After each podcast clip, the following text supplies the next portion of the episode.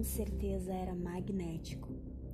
E depois, na imersão em ácidos solventes, parecia haver traços sutis dos padrões de Wittmann-Stetten, encontrados em ferro meteórico.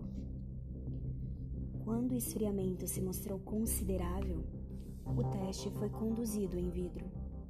E foi em um tubo de ensaio de vidro que deixaram todos os fragmentos da amostra original obtida durante o trabalho.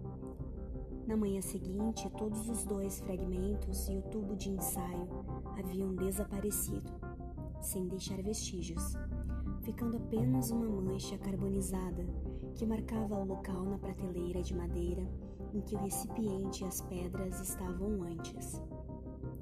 Isso tudo os professores contaram a Amy quando pararam em sua porta. E mais uma vez ele foi com eles para ver o mensageiro de pedra vindo das estrelas. Dessa vez, a esposa não o acompanhou. Com certeza havia encolhido muito agora, e mesmo os sóbrios professores não duvidavam do que viam.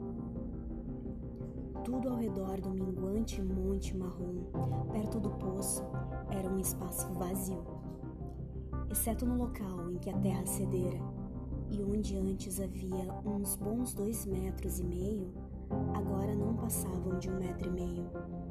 Ainda estava quente e os sábios examinaram a superfície curiosamente ao arrancar mais um pedaço grande com um martelo e um formão penetraram de forma mais profunda dessa vez, e ao retirarem uma pequena massa, viram que o centro do objeto não era muito homogêneo.